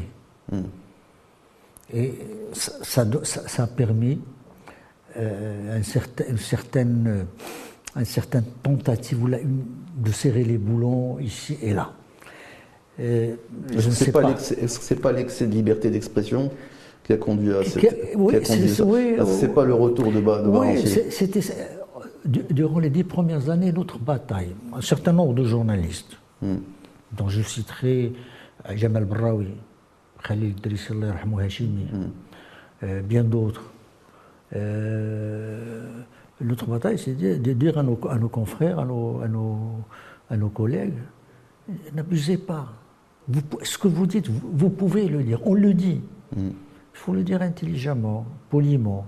On n'a pas besoin de brusquer. On n'a pas besoin de forcer. On n'a pas besoin de Non, braquer. il faut- En fait, il faut être. Il faut, être, euh, Et donc, faut avoir une vision équilibrée des choses. alors, moi, quand je, je vois, je vais le citer, tiens, je vais mettre les pieds dans les plats. Sophie Bouachenine, quand il m'écrit un éditorial, et il dit On ne gouverne pas un pays depuis la plage. Non, mais ça, c'est des choses qui ne sont pas acceptables. Voilà, il le fait dans un éditorial. Qu'est-ce que vous voulez? Comment vous voulez? Alors que c'est de la bêtise totale. Comme ça, une formule, la tentation d'une formule, la tentation d'une formule permettre. Alors on leur disait, Oui. alors, vous pouvez, vous pouvez dire beaucoup de choses. Vous savez, vous savez, euh, j'ai vécu, j'ai vécu, il y attendez, a une loi fondamentale dans ce j'ai pays. j'ai vécu, j'ai vécu la presse, j'ai vécu la presse dans les temps les plus durs Ouais, de la censure. Les années, soit les années de plomb. les années de plan, et on disait des choses. Hmm. Mais on savait les dire. Et ils étaient reçus 5 sur 5. Parfois, on nous interpellait. Ah, qu'est-ce que vous voulez dire par là? Pourquoi vous avez été jusque-là? Hmm. Un jour, Boubkr Jamel, je vais en parler. Il est venu chez, chez moi à l'opinion, il n'avait pas encore lancé le, jour- lancé le journal. Il m'a dit Co- co- Comment tu fais? J'ai dit C'est très simple. J'écris, j'écris jusqu'à ce qu'on me tape sur les doigts. Je reviens en arrière. Et après, je recommence, palier par palier. Et ainsi, jusqu'à ce que je pousse euh, vers le maximum. Quand on tape sur le doigt, je, re- je reviens. Un pas en avant, deux pas en arrière. Un jour, on finit par gagner deux, trois, quatre pas. Et c'est comme ça qu'on a pu quand même survivre dans cette ambiance, qui était, comme tu l'appelles, enfin, vous l'appelez, de plomb. À l'époque. À l'époque, oui, bien sûr. Alors, ici, là, on a eu la liberté, tout ça, le roi toléré tout, et on s'est lâché. Eh, il, fallait, tenir compte de ça. Alors, à partir de là, tous ceux qui, que la liberté de presse n'intéressait pas ont eu la partie belle. On leur a donné les bâtons. Et ça, c'est, dommage, parce qu'on on aurait pu avancer mieux, plus. Maintenant, évidemment, on n'étouffe pas, tout à fait. Continuez à dire des choses. Mais, mais je crois que ça va, on va on s'en sortira. Alors, il y a aussi un autre point qui est très important à mes yeux, qui a été fait ces, ces 25 dernières années. C'est euh, la couverture sociale, Oui, couverture maladie universelle. ouais, ça, Même ça- s'il y a ça, beaucoup- ça, c'est récent. C'est récent. Même s'il y a beaucoup de choses à dire dessus, même si on pourrait l'améliorer, mais elle a le mérite d'exister. Elle a le mérite d'exister. Et c'est quelque chose d'extraordinaire. Mais il reste une question. Moi, je ne suis pas économiste, je ne suis pas vous. Est-ce qu'on a les moyens de les financer? Non. Aujourd'hui, non. Non. non. Aujourd'hui, on a mal pensé le financement. Mais on peut bien le penser. On peut bien le penser. Oui. On peut le bien On peut penser. bien le penser. Rien ne nous empêche de bien le penser. Aujourd'hui, euh, euh, vous savez que ça, c'est c'est quelque chose sur lequel on s'engage à contre-courant. Oui. Déjà aux États-Unis, n'en parlons pas. Il y, a, il y a Robert Kagan qui avait écrit en 2003 un livre sur l'Union européenne et les États-Unis d'Amérique, où justement il reproche à l'Europe ce que Trump fera plus tard, parce que Robert Kagan, c'est un néoconservateur. C'était l'un des théoriciens des néoconservateurs aux États-Unis. Reprochait justement la couverture sociale aux Européens, à l'époque déjà. Et depuis, on a assisté à un recul, d'ailleurs on l'a vu en France avec les grèves, sur les acquis sociaux qui ont fait le, ce que Robert Kagan avec lui, Joseph, Joseph Barret, le jardin européen. Qui fait, pour, faire de nous la jungle. Ouais, mais... Pour de nous la jungle. Et, non, pourquoi je, dis, je vous dis ça? Ils, sont en train de revenir sur les acquis sociaux. Et c'est en ce moment-là que nous... Et parce qu'on n'est pas pareil. Oui, on n'est pas pareil.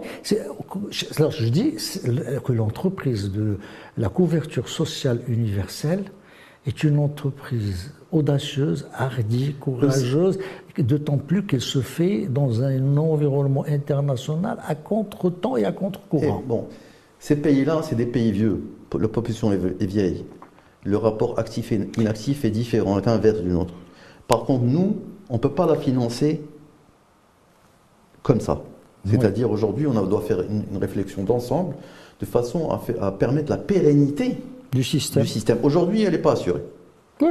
Aujourd'hui, elle est pas Je suis d'accord. Aujourd'hui, elle n'est pas assurée. Et il ne faut pas faire les erreurs qui ont été faites par Obama quand il a fait l'Obamacare. C'est-à-dire qu'il a voulu faire une couverture universelle, mais il n'a pas réfléchi à, au centre de soins. C'est-à-dire les gens allaient, mais ils mettaient 3 mois, 4 mois, 6 mois pour être reçus. Ça se passe aujourd'hui en France. Voilà. Donc c'est-à-dire qu'on a une réflexion. Ça se passe aujourd'hui en France. Il faut qu'on ait une réflexion. Il faut qu'on ait une réflexion d'ensemble. Oui. Il faut qu'on ait une réflexion d'ensemble sur ça. Ça va prendre beaucoup de temps. Oui. Mais c'est, je veux dire, c'est. La, la, graine a été semée. Oui. Maintenant, il va falloir l'arroser. Moi, j'aime toujours ça. C'est Hassan Abdullah qui disait souvent ça. Hein la, politique, l'économie, c'est comme l'agriculture. Il faut semer, il faut attendre la pluie, il faut attendre le soleil pour récolter. Donc ça va demander du temps. Ça va demander... Mais je suis d'accord, la, graine a été semée. Ça ne va pas être facile. Maintenant, on a, des, on, a, on a un nouveau défi au Maroc. Lequel? On a, on, a on, a le, on a un problème d'eau. Ah On a un problème d'eau aujourd'hui, on a un problème. On a un problème Depuis combien de temps on a un problème d'eau euh, Quand je dis un problème d'eau, je ne parle pas d'un problème de précipitation. de consommation ah, Non, de précipitation. C'est-à-dire que je, je différencie l'eau à la, pluie. C'est-à-dire le Maroc a toujours, a tout, c'est pas un pays où la pluie est abondante. Elle n'a jamais été. Aujourd'hui, toutes les réserves sont épuisées. Euh, moi, je parle de la gestion de l'eau optimale de l'eau. Pourquoi, pourquoi on n'a pas, pas seulement par la population mais également par l'agriculture, etc. Ah, la réflexion globale de l'eau. Ça, c'est ça, c'est ce qui va nous qui va nous concerner les 30 prochaines années. C'est comment on va faire. On est concerné aujourd'hui. Non, mais la résolution de ce problème, ça va prendre du temps. Pourquoi? Parce qu'il faut des usines de dessalement, parce qu'il faut aussi, parce qu'il faut rééduquer le citoyen. On va produire une loi à combien? À 5 dirhams. Tu crois c'est Le mètre cube, oui. C'est possible avec toute l'infrastructure tout autour, eh avec ben, l'acheminement, contre, avec l'énergie qu'il faut. Oui, par, contre, peut-être qu'il fallait réfléchir à, faire des mini, des mini euh, usines dessalement plutôt que des très grosses. Bon, ça, c'est ça, c'est ceux qui ont cette responsabilité qui, qui, doivent, penser. C'est pas nous. Hein. Non, déjà, déjà, déjà aujourd'hui, on, on est en train de prendre du retard sur les usines dessalement d'eau. Bien sûr. Mais moi, ce que je voudrais dire, puisque, tu vous avez évoqué euh, la question, c'est que la question d'eau se pose avec acuité depuis la fin des années 70. Depuis la première sécheresse que nous avons vécue dans les années 80. Et on a commencé à C'est structurel, c'est un problème structurel. Structurel. Et, et chaque fois que la pluie tombe, il nous faut reporter la décision jusqu'à ce qu'on se retrouve dans la session d'aujourd'hui. Et il y a eu l'orientation, je crois, je sais pas, en 2000, je ne me rappelle plus l'année, quand le, Conseil de l'eau euh, qui a présenté le rapport au, souverain, qui avait dit il faut la gestion de l'eau par la demande, pas la gestion par l'offre. Ça n'a pas été fait. On, a laissé faire. Et parce que l'agriculture, on a l'agriculture, elle, a, consommé beaucoup d'eau. Oui, elle consomme beaucoup d'eau, mais en même temps, en même temps, en même temps, on a eu euh, trois ans de Covid, euh, on a eu euh, la crise d'Ukraine, et on trouve toujours quoi acheter dans les marchés. C'est très bien. Ouais, là, vous êtes gentil. Hein. Non, c'est vrai, c'est cher, mais. Mais c'est normal si vous achetez, mais c'est non, non, mais euh, je ne sais pas si vous.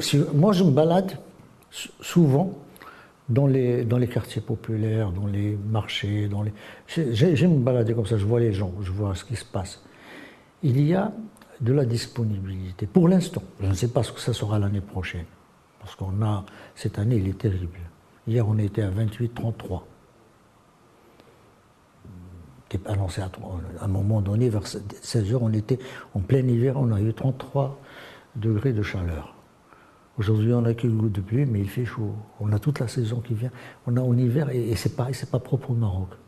C'est le monde entier qui est dans, cette, euh, dans ce dérèglement. Alors, donc, aujourd'hui, l'année prochaine, ça, ça, risque de se poser. Mais euh, on, avait, on avait fait les choix de, d'abord, parce qu'on avait besoin d'exportation, c'est une réalité. Nos ressources sont connues. On a un peu de phosphate, un peu de tourisme, un peu d'immigrés, un peu d'agriculture, quelques mines. Ça, c'est la recette en devise. Ah, oui, oui. Sans ça, ce que tu vas faire. mais si vous exportez votre eau. Oui, tu exportes. Ça, je connais. cette théorie existe également depuis le temps. Le, moi je dis pas, moi je, moi je dis, il faut dans l'agriculture, il faut un mix. Non, maintenant, maintenant, Vous devez à la fois, vous pouvez pas ne pas exporter du tout de tomates. C'est pas ce que je dis moi. Mais il faut faire un mix. Il faut faire un mix. il faut à la fois exporter des choses qui consomment beaucoup d'eau et des choses, des choses qui consomment peu d'eau. Il faut une réflexion globale il y a, peut-être, il y a peut-être un peu de fatalisme dans, dans notre réflexion et dans notre prise de décision et dans nos choix. Mhm. On dit que le ciel finira par être clément. Un jour la pluie, tout ça, jusqu'à ce qu'on se retrouve vraiment dans, dans une sécheresse qui s'installe, qui devient endémique. C'est un problème. Peut-être ça. Moi, je dis, j'essaie de voir un peu le côté euh, socio-psychologique, mm. culturel. De, de, cette façon, de, de, ce type de fatalisme de toujours compter et de ne pas euh, désespérer euh, de la clémence divine. C'est dans notre culture. C'est dans notre culture et, ça marque aussi nos hésitations, nos, nos, nos, décisions et ce que nous faisons. Maintenant, ce que je constate, que le fait est là et qu'on a pris effectivement. Euh, moi, je ne, je ne, pense même plus petites ou moyennes ou grandes euh, usines de dessalement d'eau je pense, dessalement. Hmm. Commencer d'abord. Bien sûr. Ben Sauver les sociétés. On verra, on adaptera. Hmm. Il y aura toujours, quel que soit le plan qu'on mettra pour, euh, pour arranger quelque chose, il y aura toujours des manquements, il y aura toujours des défaillances qu'il faudra régler. Mais il faut commencer. Si on commence déjà à installer les choses, on aura déjà avancé et en ce moment-là, on pourra réfléchir à tête, réfléchir à, tête reposée. Là, on est en train de, de réfléchir dans le stress hydrique. De ce qui est bien plus que le stress hydrique. Donc, donc il, faut, il faut quelque chose. Mais bon, alors moi, j'aimerais bien, d'ailleurs, j'attends, j'attends qu'on m'explique ça. Je crois qu'on me l'expliquera la semaine prochaine, on m'a promis ça, de tout ce qui est en train de se passer dans cette histoire de l'eau. Parce qu'on est en train de construire des barrages, alors qu'on sait que la pluie n'est pas pour demain. Mm. On va construire des barrages qui vont être vides. Et pour des milliards de dirhams. Ça, c'est important. Et donc, moi, ce sont des questions que j'ai. Ce sont des questions que j'ai envoyées à des responsables. J'attends leurs réponses parce que j'ai envie d'écrire là-dessus. Mais c'est. Tout ça, ça rentre dans la réflexion. En 1900, il y a des barrages qui ont été lancés en 1916. Euh, en 2016. Alors qu'on savait. Mais tout ça. Toutes les études annonçaient ce que nous sommes en train de vivre. Et quand même, on a, et qu'on savait qu'on était, on, s'est mis à construire des barrages dont on ne savait pas ça comment. Entre dans la réflexion globale de l'eau. La réflexion globale de l'eau, il y a les barrages, il y a les, les, barrages collinaires, il y a les usines dessalement de l'eau de mer, il y a l'agriculture qui consomme de l'eau, il y a toute la réflexion. mais pourquoi on neutralise le Conseil euh, supérieur de l'eau? Ça, c'est un boulot qu'il aurait pu faire. Voilà, tout ça, c'est une réflexion globale de l'eau, et il faut qu'on la soumette à des experts, il faut que ces experts donnent leur, leur euh, euh, rapport au gouvernement de façon à ce qu'il puisse agir en ayant tous les paramètres. Qu'est-ce que vous pensez de la coalition actuelle qui est au gouvernement Une coalition, comme on en a, connu d'autres, mhm. pareil. On a vu des coalitions, Stiqlal Irini. Oui. On a vu des coalitions UCFP Irini. Oui.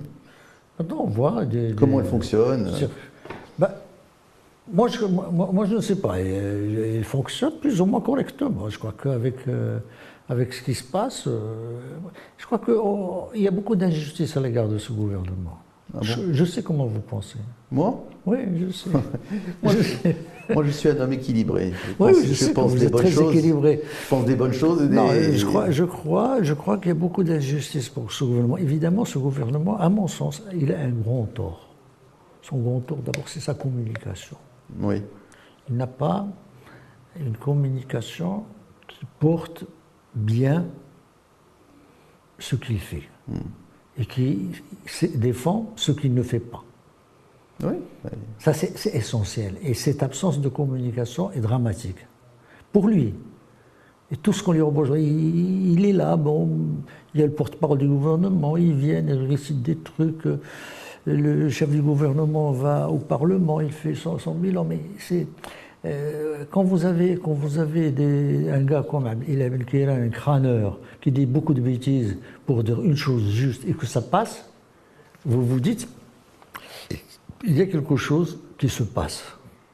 Vous imaginez bien qu'un homme comme moi n'est pas proche de, des thèses du PJD. Non, non, je parle, je parle quand il était chef de gouvernement. Ah, oui.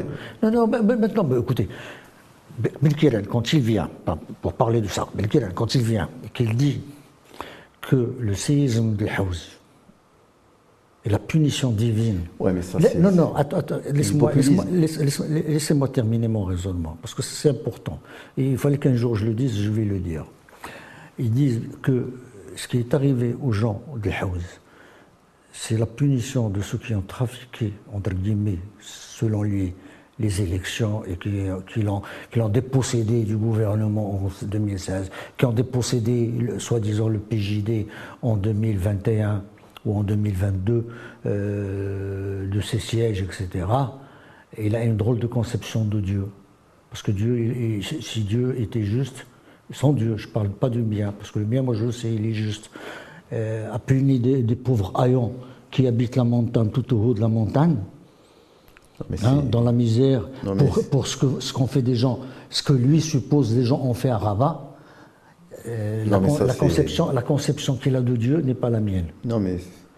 N'est pas la mienne. Donc, ça, c'est pour, euh, pour, pour, pour, te dire que. Pour Mais je te dis, quand il était chef de gouvernement, qu'il a pris des mesures impopulaires, imminemment impopulaires, et qu'il a su venir défendre crânement devant le Parlement. Parce que c'est un grand communicateur. Voilà. Donc ça, ça nous ramène au gouvernement actuel. Je dis, c'est ça ce qui manque à ce gouvernement. C'est pas, c'est pas qu'il ne travaille pas, c'est pas qu'il ne fait pas de bonnes choses. Il y a beaucoup de choses à lui reprocher certainement. Il n'y a, pas de gouvernement parfait, ça n'existe pas, ça serait, ça, serait, ça serait trop beau. Et quand c'est trop beau, c'est pas vrai, tout simplement. Donc, euh, il y a mais ce qu'il fait n'est pas bien défendu. Pas convaincu. Si, Non, non, moi je suis d'accord qu'il y a un problème de communication. je suis d'accord. Non, non, non, Et je suis d'accord aussi que moi je dis pas le. Moi, je, non, je veux pas, je veux, je veux pas me faire ici. Je, veux pas me faire ici son porte-parole. Non, moi je dis pas le gouvernement. Moi je dis pas le gouvernement. Je dis la coalition parce que pour moi le gouvernement c'est pas ça. La coalition, la coalition. Pour moi les partis, pour moi les, pour moi les portefeuilles de souveraineté ils font leur boulot. Euh, ils font leur travail. Les autres, et les, autres, ils, les autres qui peuvent s'améliorer. Ils amusent la galerie. Non, non, non, je ne dis pas ça. Je dis, on peut améliorer. Oui, on, peut, améliorer. Certainement. On peut améliorer la communication. On peut et, améliorer... Même, et, même, les ministres de souveraineté sont à améliorer. On peut améliorer la réflexion sur, la, sur les problèmes importants, comme la couverture sociale universelle, comme l'agriculture, comme les grands chantiers du moment. On peut, on peut, on peut les améliorer. Hein. Moi, je suis, je suis d'accord. Je suis d'accord avec ça. Hein. Je suis positif, moi. Hein. Oui, je sais. Ah, je suis d'accord avec ça. On peut améliorer les choses. Et concernant la, les milieux d'affaires, les relations entre les milieux d'affaires et la politique. Ah, je ne partage pas votre avis. Ah ouais? Non, du tout. C'est quoi, c'est quoi votre avis? Ah, Je vais vous le dire. Je, connais la musique. Ce n'est pas la première fois euh, que je, que je vais l'entendre. Qu'il ne faut pas que les hommes d'affaires se mêlent de la politique, qu'il ne faut pas parce qu'il y a un, conflit d'intérêts, etc. D'abord, il n'y a pas un pays, et je mets quiconque au défi de me le montrer ce pays, où la connexion affaires, politique, gouvernement n'existe pas même qu'elle est la, prédominante. Et euh, d'abord, interdire à un homme d'affaires de devenir ministre. Non, mais personne ne peut interdire. je termine. Non, non. quand on dit, quand on dit, quand, on dit qu'il faut mettre une muraille de Chine entre les milieux d'affaires. Ne doivent pas influer sur la décision politique. C'est de l'utopie. C'est de l'utopie. Moi, je dis un, un homme d'affaires constitutionnellement et démocratiquement, il a tous les droits comme tous les autres citoyens. Il a tous les citoyens. Donc, maintenant, il faut. Il faut Juste ce, qu'il faut. Non, ce qu'il Dessiner le cadre. Voilà, il, faut, il faudrait que l'intérêt de conflit qu'on craint ou qui existe, vrai ou faux, soit encadré de manière à ce qu'il ne puisse pas se produire. on est, on est d'accord. C'est exactement ça. Donc ça, c'est pour l'instant, j'entends beaucoup sur les conflits d'intérêts, mais je n'ai rien vu de prouvé. Et vous avez une décision du Conseil de la concurrence? Oui, quelle décision? Il a pris, il a pris dans tout temps. Mais alors, alors voilà, d'accord, très bien. Euh, moi, je vais, je vais aller plus loin. Euh, pourquoi on ne cite dans cette affaire rien Ah ben ça, c'est pas bien alors qu'il y a Shell, qu'il y a Total. Ah, bien sûr. Ils sont, ils sont, ah, ce sont les trois qui se partagent le ah, marché. C'est pas normal. Pourquoi on oublie Total qui est française? C'est pas normal. Et que Shell qui est, je crois, britanno-suédoise? On l'oublie, on n'en parle pas. On ne parle que de la marocaine. Bien sûr. Pourquoi bah, bah, Parce qu'il est Premier ministre, d'accord. Parce que maintenant, maintenant, maintenant, j'ai entendu quelqu'un dire une chose l'autre jour sur une radio marocaine, je crois que c'était un juriste en plus. Il a dit ce que les compagnies ont fait n'est pas illégal, mais il n'est pas éthique. Ça, je suis d'accord. Mais c'est clair. Quand on libère le marché, on le libère. Bien sûr. Ou alors on l'encadre. Et celui qui l'a libéré, c'est celui qui est en train de le dénoncer. Oui, mais... Et on lui a dit, moi j'ai dit à Ibn Kiran, on était Filginaza, je ne me rappelle plus de qui, et on descendait le